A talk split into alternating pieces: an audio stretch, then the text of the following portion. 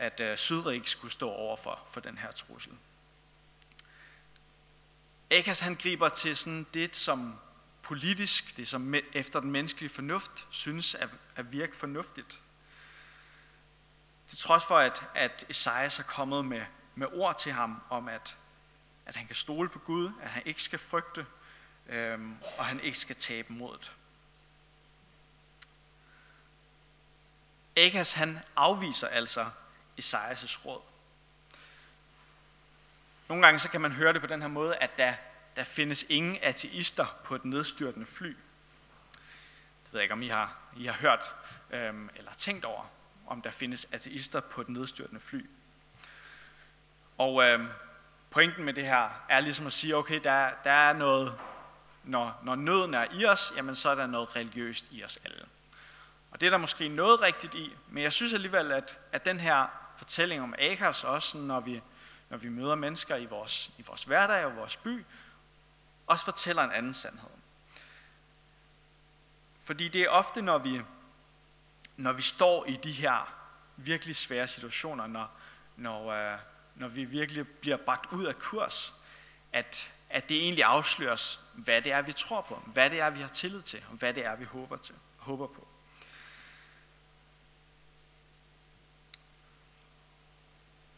Beretningen her i Esajas kapitel 7, den står også som en kontrast til Esajas kapitel 6. I Esajas kapitel 6, der hører vi om, hvordan Esajas han får et møde med, med Gud, står over for Guds trone, og, øh, og det fylder ham med redsel. Det bliver et møde, der fylder ham med redsel. Han er fyldt af, af en sund gudsfrygt. Modsat er det her med kong Akas. Han er ikke fyldt over redsel eller en, en en gudsfrygt, men han er fyldt over en, en redsel og en frygt for mennesker. Akas han afviser altså den invitation og det løfte, som, øh, som Gud rækker igennem Esajas.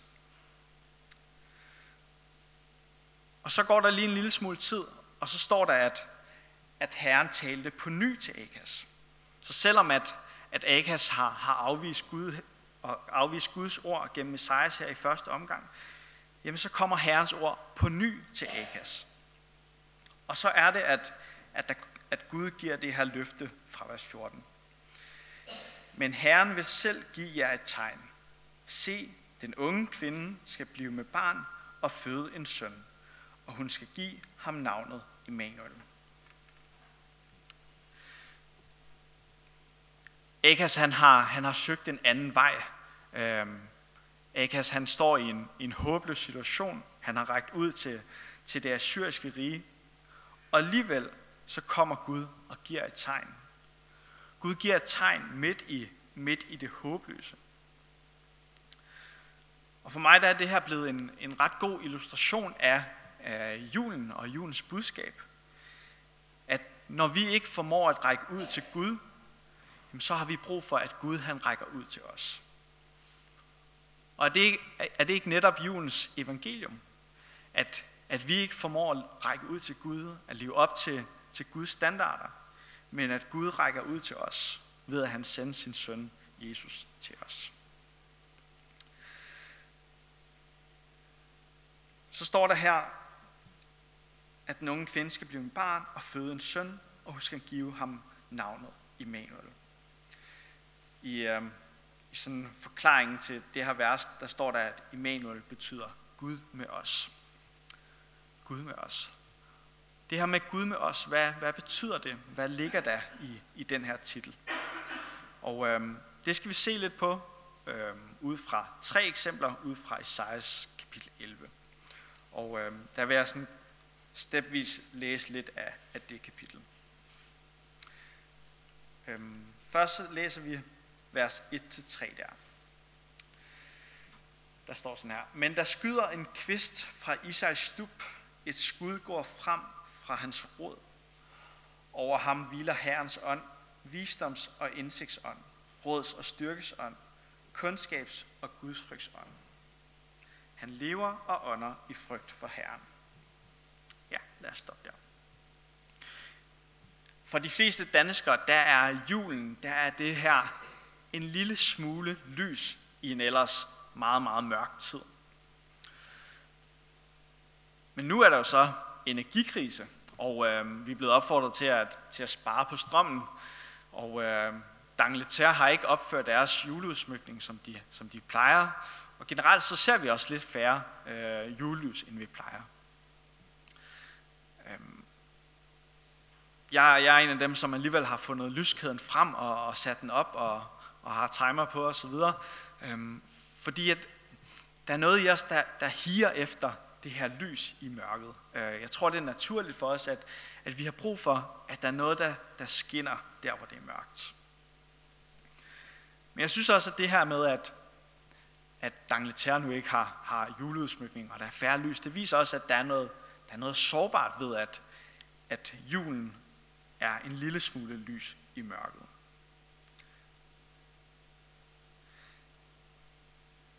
På den her tid, hvor, hvor Esajas skriver, øhm, der, var, der var Davids slægt, det var fortsat dem, der havde kongedømmet. Men så går der århundreder, der går cirka 700 år fra Esajas til at Jesus han bliver født. Og på den her tid, jo, jo vel, øh, Davids Davidslægten, den eksisterer stadig, men der har ikke været nogen Davids konge i over 600 år. Øhm, og, øh, og Israel har været øh, erobret af det, den ene hersker efter den anden, og på det her tidspunkt er det romeriet, som, som er herskende i Israel. På en eller anden måde er det, er det mørke i Israel. Øhm, Davidslægten er ikke længere ved magten. Og så er det, at, at Esajas han profeterer, at der skyder en kvist fra Isais stup.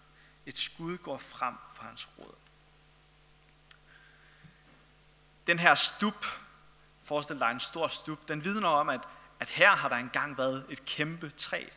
Et, et, et magtfuldt øh, kongedømme. Men det der tilbage er bare en stup. En stup uden liv. En udtørret stup. Og så er det, at Esajas skriver, at for den her stup, der skyder der en kvist frem. Ud af det tørre, det livløse, der spiger livet frem.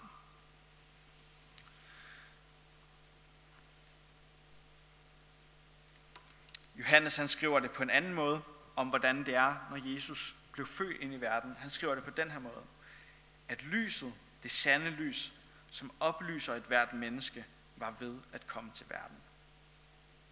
Lyset, det sande lys, som oplyser et hvert menneske, var ved at komme til verden. Og øhm, Matthæus, han, han, øhm, han udfolder øhm, den her profeti fra Esajas på den her måde. Fra Matthæus kapitel 4, vers 16, at det folk, der sad i mørket, har set et stort lys. Og de, der sad i dødens land og skygge, for dem brød lyset frem.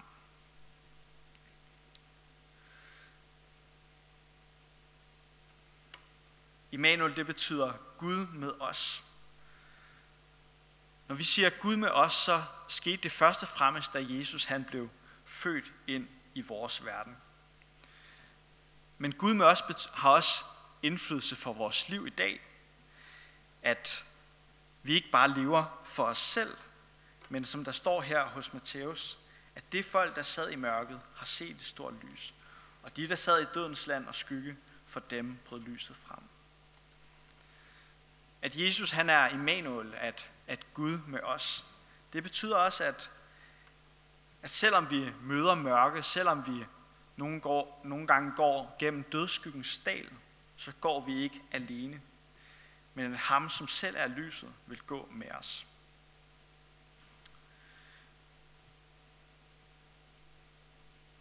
Men på en eller anden måde så afslører det her også, at, at det står alvorligt til med os. At lyset kommer ud af mørket, eller at, at kvisten den spiger frem fra den udtørrede stup.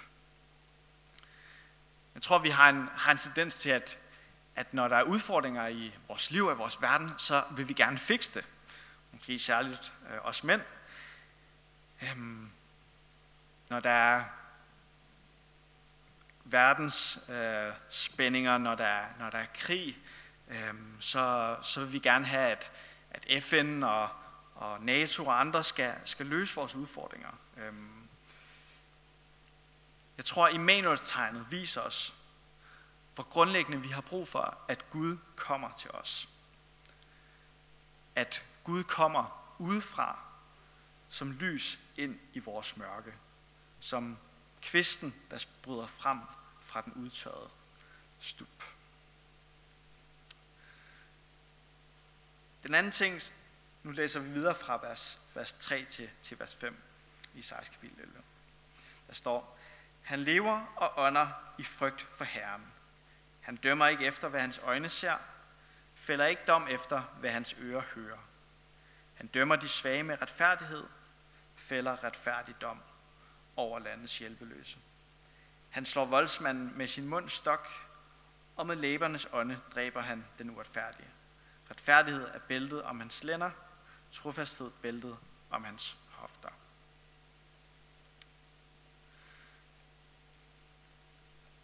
Der står her om en, en dom, og jeg tror for de fleste af os, der, der, ligger, der ligger der noget negativt i det her med, med dom. Øhm, men jeg tror, vi skal huske på, at der er milliarder af mennesker, og der er mennesker igennem mange generationer før os, som det her med en, en retfærdig dommer, det her med, med en, som, som dømmer upartisk, det vil være en, en drøm, det vil være fantastisk at stå i den situation. Der står fra Esajas, at, at uh, han dømmer de svage med retfærdighed. Han fælder retfærdig dom over landets hjælpeløse.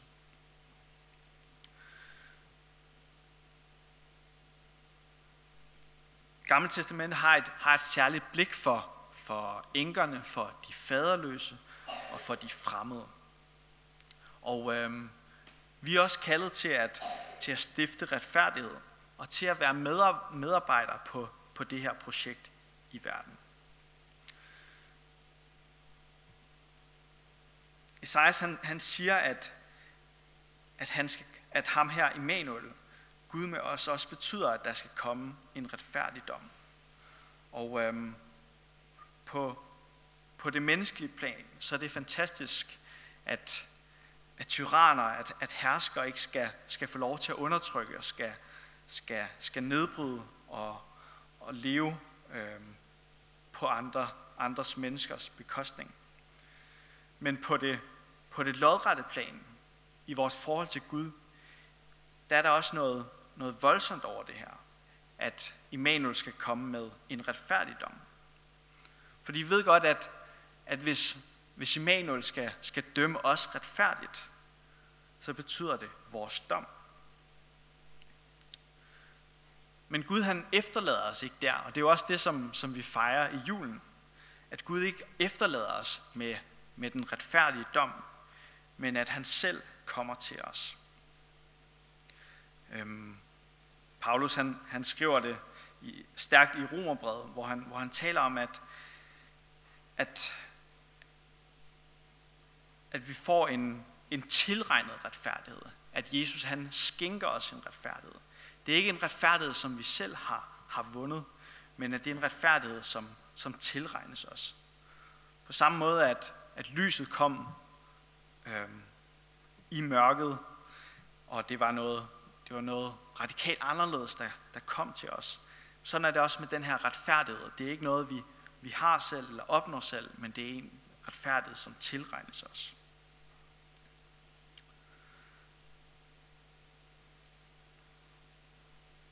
Og så de sidste vers, de sidste fire vers her fra, fra Isaias kapitel 11, der står, at ulven skal bo sammen med lammet, panderen ligge sammen med kidet, kald og ungløve græsser sammen. En lille dreng vogter dem. Koen og bjørnen bliver venner. Deres unger ligger sammen, og løven æder strå som oksen. Spædbarnet leger ved slangens hule. Det lille barn stikker sin hånd ind i hugorms hul. Ingen volder ondt eller ødelæggelse på hele mit hellige bjerg. For landet er fyldt med kundskab om Herren, som vandet dækker havets bund. På det her tidspunkt, der springer vi fra nutidsform til fremtidsform. Øhm, og der, dermed så fremgår det, at, at vi her ser et, et skift i teksten. Gud med os betyder, at, at Gud kom for at være med os gennem Jesus for, for 2000 år siden. Det betyder, at han kommer til os i dag, når vi oplever mørke, når vi sidder i, i mørke. Men det er ikke nok. Vi er ikke noget målet. Vi er ikke noget den endelige forløsning. Fordi Gud han ønsker, fordi godt nok er Gud med os, men alligevel så tror jeg, at de fleste af os gør den erfaring, at, at Gud kan synes fjern. At han ikke sådan er, er sådan helt nær. Men Gud han har netop sat sin frelsesplan i verden, for at vi ikke skal opleve, at Gud er fjern, men for at vi igen kan, kan have det her helt nære fællesskab. Og det er det, som den sidste del her af, af, af Esajas 11 handler om. At Gud en dag vil, vil genoprette paradis, at han vil sætte os i en ny verden, hvor at vi kan være nær ved Gud på en, på en helt ny måde. Og så prøv at tykke lidt på de her billeder, som, som tegnes for os her. Jeg tror, at, at vi alle, øhm, tror faktisk også, uanset om vi tror eller ej, så tror jeg, at vi alle har, har en eller anden form for, for længsel i os. At vi længes efter et sted uden frygt, uden krig, uden konflikter, uden sult, uden klimaforandringer, uden destruktive naturkatastrofer.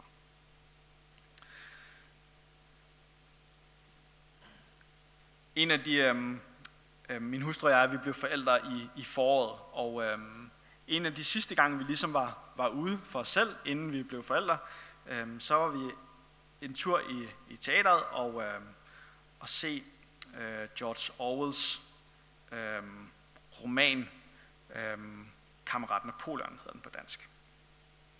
Og jeg ved ikke, om, om nogen af jer kender den her, den her historie, men det er ligesom en, en, en gengivning øh, af, hvordan det, det kommunistiske styre øh, fungerede, og nogle af de udfordringer, der, der var ved, ved ideologien. Kort fortalt så, så drejer det sig om, at, at, øh, at dyrene de, øh, de tager magten, de slår bunden ihjel, og, øhm, og så er det ligesom dem, der, der, der styrer øhm, den, her, ja, øh, den her gård. Og øhm, de sætter nogle, nogle, nogle regler for, hvordan at, at det nye liv skal være, nu når, nu når bunden ikke er der til at, til at herske over den og styre den. Og en af de regler, de sætter, det er, at, at de er alle lige. Og så går der noget tid igennem den her, den her bog, og igennem teaterstykket også, så lyder øh, den her grundregel en lille smule anderledes. At vi er alle lige, men nogle er mere lige end andre.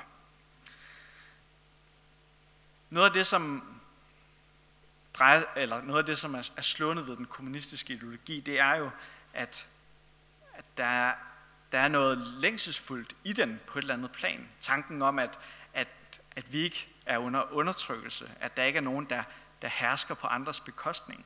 Det er jo noget, vi godt kan, kan spejle os i og længes efter.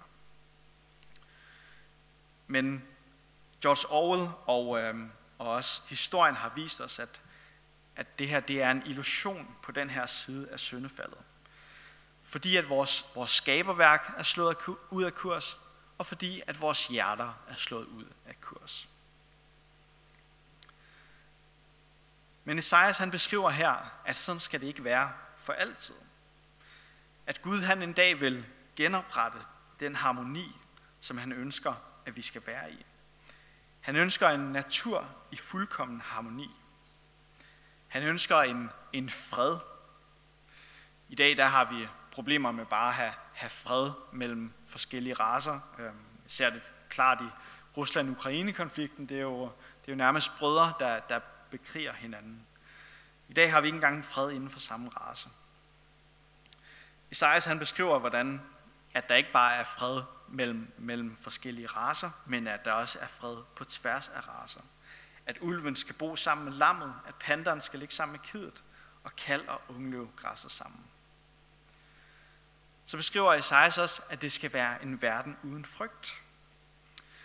Vi, er som sagt lige blevet forældre, og øh, vores lille dreng Jonathan, han, øh, han møver rundt på gulvet og kan, kan, kan ligesom få fat i alle mulige ting, og øh, for ikke så længe siden, så, så væltede han gulvspanden med 10 liter vand ud over, ud over gulvet, og vi fik travlt med, med at tørre op. Øhm, og der kommer sådan flere og flere sådan ting, hvor man tænker, åh, hvornår går det sådan rigtig galt? Hvornår slår han sig selv? Og, og det kan godt sådan skabe lidt en, en frygt i, i faderhjertet. Isaias han beskriver det på den her måde, øh, at spædbarnet leger ved slangens hule. Det lille barn stikker sin hånd ind i hugormens hul. Han taler om en, en, en verden, hvor, hvor vi ikke skal frygte øh, sygdom, mørke, ensomhed, svigt, hvad det kan være.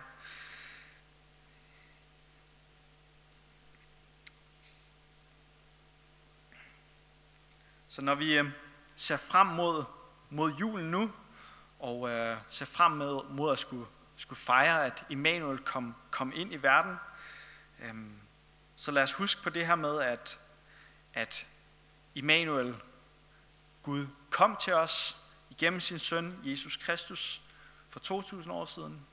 Han kommer til os i dag for den, som sidder i mørke og som oplever mørke. Og at han kommer en dag for at genoprette den, øh, det paradis, som, øh, som vi har sat os selv udenfor, men som han ønsker at, at føre os ind i igen. Amen. Vi skal bede sammen. Herre Jesus, tak for, at, at du gav kong Akas et, et tegn midt i håbløsheden. Tak, at du gav ham et tegn om, at, at du vil blive født ind i, i verden, øhm, og du ønskede at blive født ind for at genoprette forholdet til, til dig her. Tak, at du ikke bare gav et tegn, men tak, at du også gennemførte den frelsesplan for, for nu snart 2000 år siden. Beder dig om, at vi må få lov til at, til at fejre det og markere det på, på ny her i julen. Beder dig om, at det må blive stort for os på ny, og beder dig også om, at, at det også for vores folk og for vores by må få lov til at blive, blive stort og virkeligt, at, at du kommer som lyset i mørket.